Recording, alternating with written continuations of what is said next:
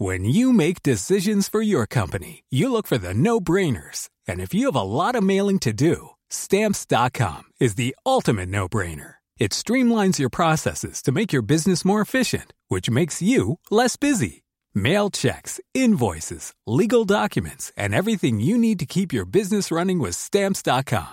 Seamlessly connect with every major marketplace and shopping cart. Schedule package pickups and see your cheapest and fastest shipping options from different carriers. With rates up to 89% off USPS and UPS rates. And with the Stamps.com mobile app, you can take care of mailing and shipping wherever you are. Make the same no-brainer decision as over 1 million other businesses with Stamps.com. Sign up with Code PROGRAM for a four-week trial, plus free postage and a free digital scale. No long-term commitments or contracts. That's Stamps.com.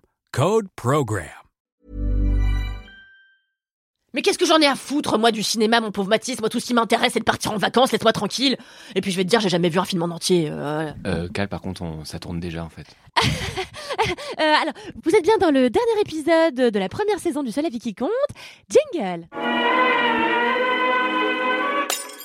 Avez-vous déjà lu la page Wikipédia de Blaise Pascal un dimanche matin?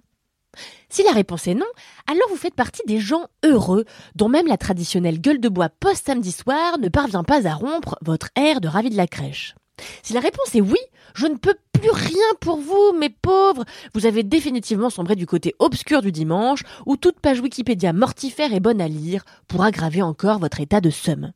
Vous êtes sans doute là, à l'heure actuelle, en train d'écouter ce texte en même temps qu'une sonate de Bach, histoire de définitivement tailler les veines de votre amour pour l'existence.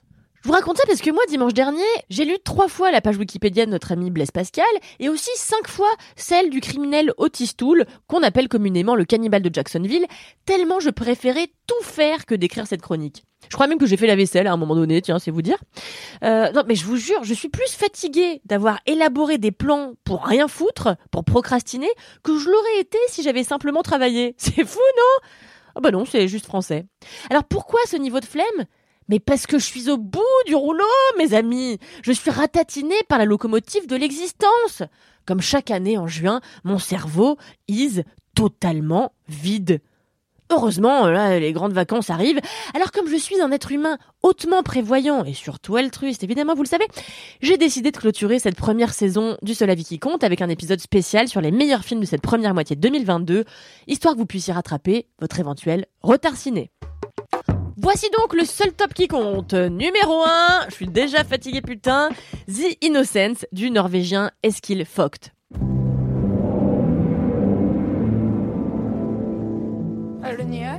Alors moi j'ai jamais pu blairer euh, plus de 10 minutes d'une production Marvel, euh, mais le petit film qui a rien à voir avec Marvel, ne confondez pas tout, The Innocence a su me réconcilier avec les histoires de super-héros. Il faut dire que ceux-là ont troqué les capes et les moules bites contre les tourments de ceux qui nous habitent quand on n'a même pas 10 ans. The Innocents, c'est l'histoire de Anna, Aisha, Ben et Ida, des enfants qui vivent dans une cité HLM en Norvège et se lient d'amitié pendant leurs vacances. Des vacances dont moi-même j'ai bien besoin, je le rappelle. Mais ils ne sont pas des gamins comme les autres. Non, ils ont des super pouvoirs. Et si Aisha et Anna s'en servent pour s'entraider, Ben, un enfant négligé par sa mère et visiblement perturbé, s'en sert pour se venger de tous ceux qui lui ont fait du mal. Une vague de violence déferle alors sur la cité HLM où les meurtres se succèdent. Avec The Innocent, dont je peux quand même toutefois pas ignorer les longueurs, hein, surtout dans son premier tiers, je veux dire 45 minutes c'est trop long Michel hein, pour démarrer les hostilités, Eskil Vogt signe un film taiseux mais inoubliable sur les terreurs enfantines qui méritait largement sa place de numéro 1. Alors changement d'ambiance totale avec le film qui occupe la place de numéro 2 et putain chaque minute qui passe où je suis pas en Grèce et j'ai envie de crever. Donc cette numéro 2, cette place numéro 2, je suis trop fatiguée, je dis n'importe quoi, c'est Licorice Pizza de Paul Thomas Anderson qui ne raconte strictement rien d'intéressant mais fascine tout de même et ça, c'est un exploit. Je viens de rencontrer la nana qui va devenir ma femme.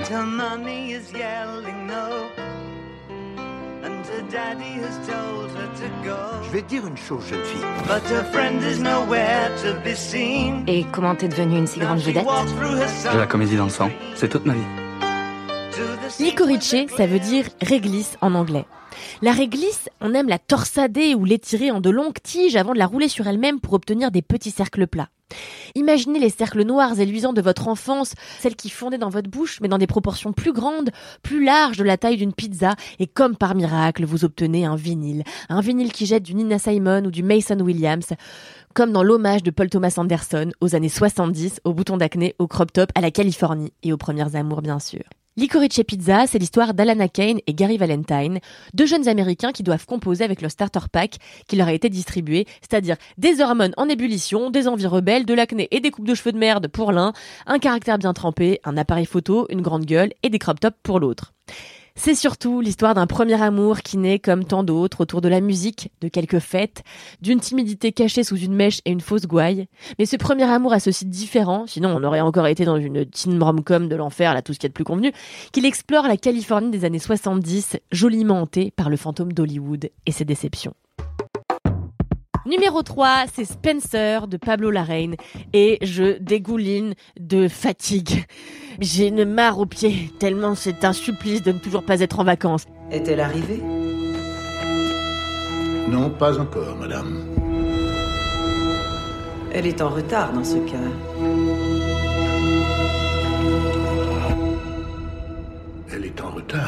Alors, de quoi ça parle, Spencer? Eh bien, ça parle de Lady Di. Et de Lady Di, eh bien, vous connaissiez sans doute la traque des paparazzi, la tromperie de son mari, ses querelles avec la famille Windsor, son carré broché et bien sûr son décès tragique.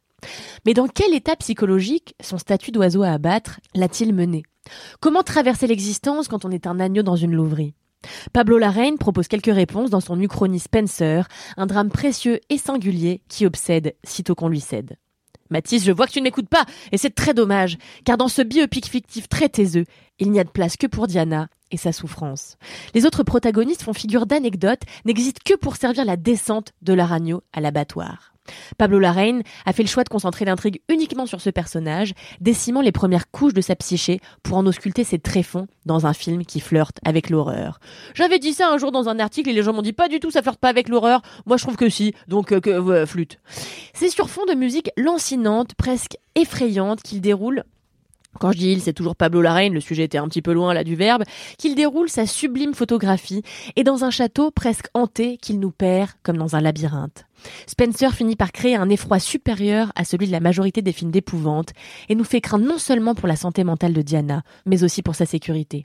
Dans cette maison, où elle est emprisonnée et où les murs ont des oreilles, elle risque à tout moment de sombrer définitivement, et c'est ce seul suspense qui compose l'intrigue entière du biopic Numéro 4, je décède à petit feu, c'est Decision to Live de Park Chan-wook.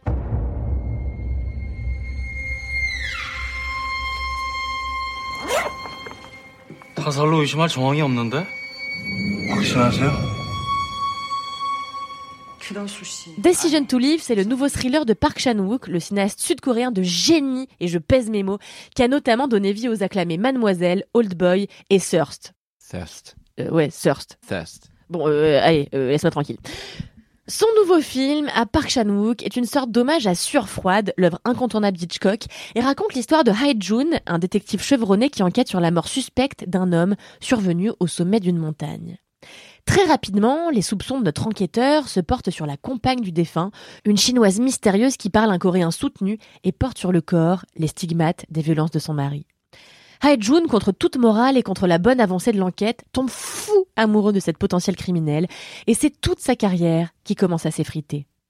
Decision to Live, c'est le film le plus opaque de son réalisateur, qui vient une narration non linéaire et un peu trop d'effets de manche à mon goût, embrume pas mal le cerveau. Perso, j'ai pas tout pigé, surtout à la seconde partie, mais la mise en scène archi-théâtrale, la photographie d'une beauté implacable et les dialogues super lyriques font de Decision to Live, et en dépit de mes nœuds au cervelet, l'un des meilleurs films que j'ai vu cette année, et de loin. En même temps, bon, il était en face de euh, Frères et Sœurs de Desplechin au box-office, donc bon, euh, voilà quoi. Numéro 5, et je sais pas si ça sent le poulet dans cette pièce ou si c'est mon corps qui se décompose de fatigue, c'est Sam Wayne, You Are Not My Mother, et il faut le dire avec cet accent-là, sinon ça ne marche pas. Alors pour cette cinquième et ultime place, ouais, j'ai décidé de complètement tricher et de vous parler d'un film qui ne sortira qu'en décembre 2022, mais je fais ce que je veux, c'est mon podcast, je vous l'ai déjà dit plusieurs fois.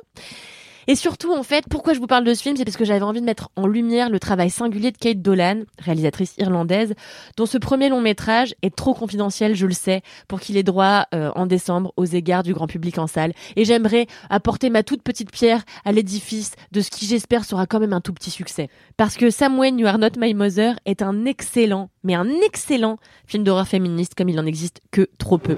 We're still trying to figure out what happened. When did you last hear from her?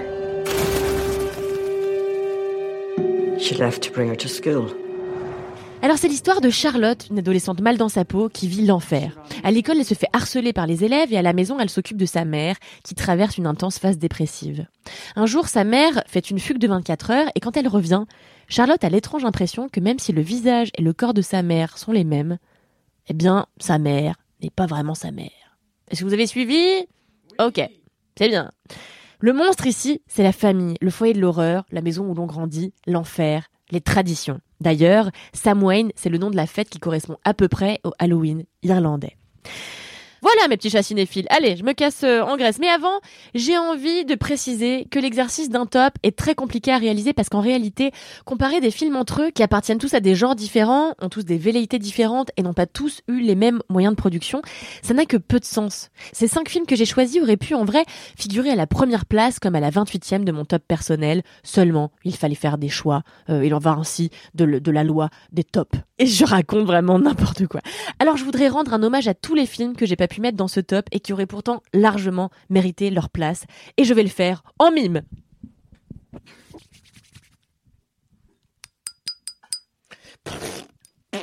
Non mais Cal, c'est un podcast, ça va jamais marcher. Je vais plutôt le faire euh, en mode de voix de film français.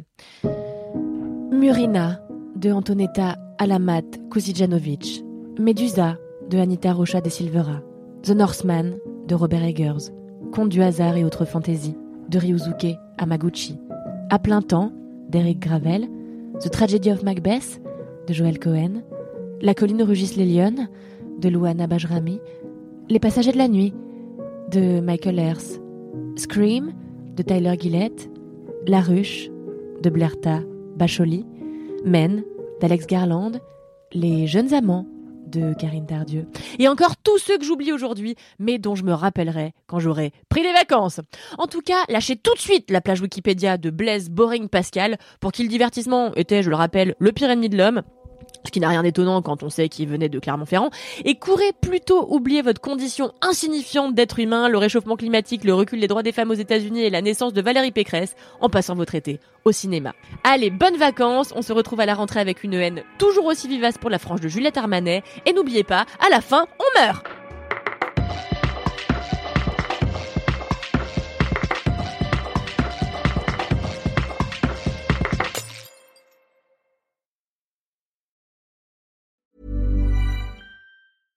Cool fact a crocodile can't stick out its tongue. Also, you can get health insurance for a month or just under a year in some states. United Healthcare short term insurance plans, underwritten by Golden Rule Insurance Company, offer flexible, budget friendly coverage for you. Learn more at uh1.com.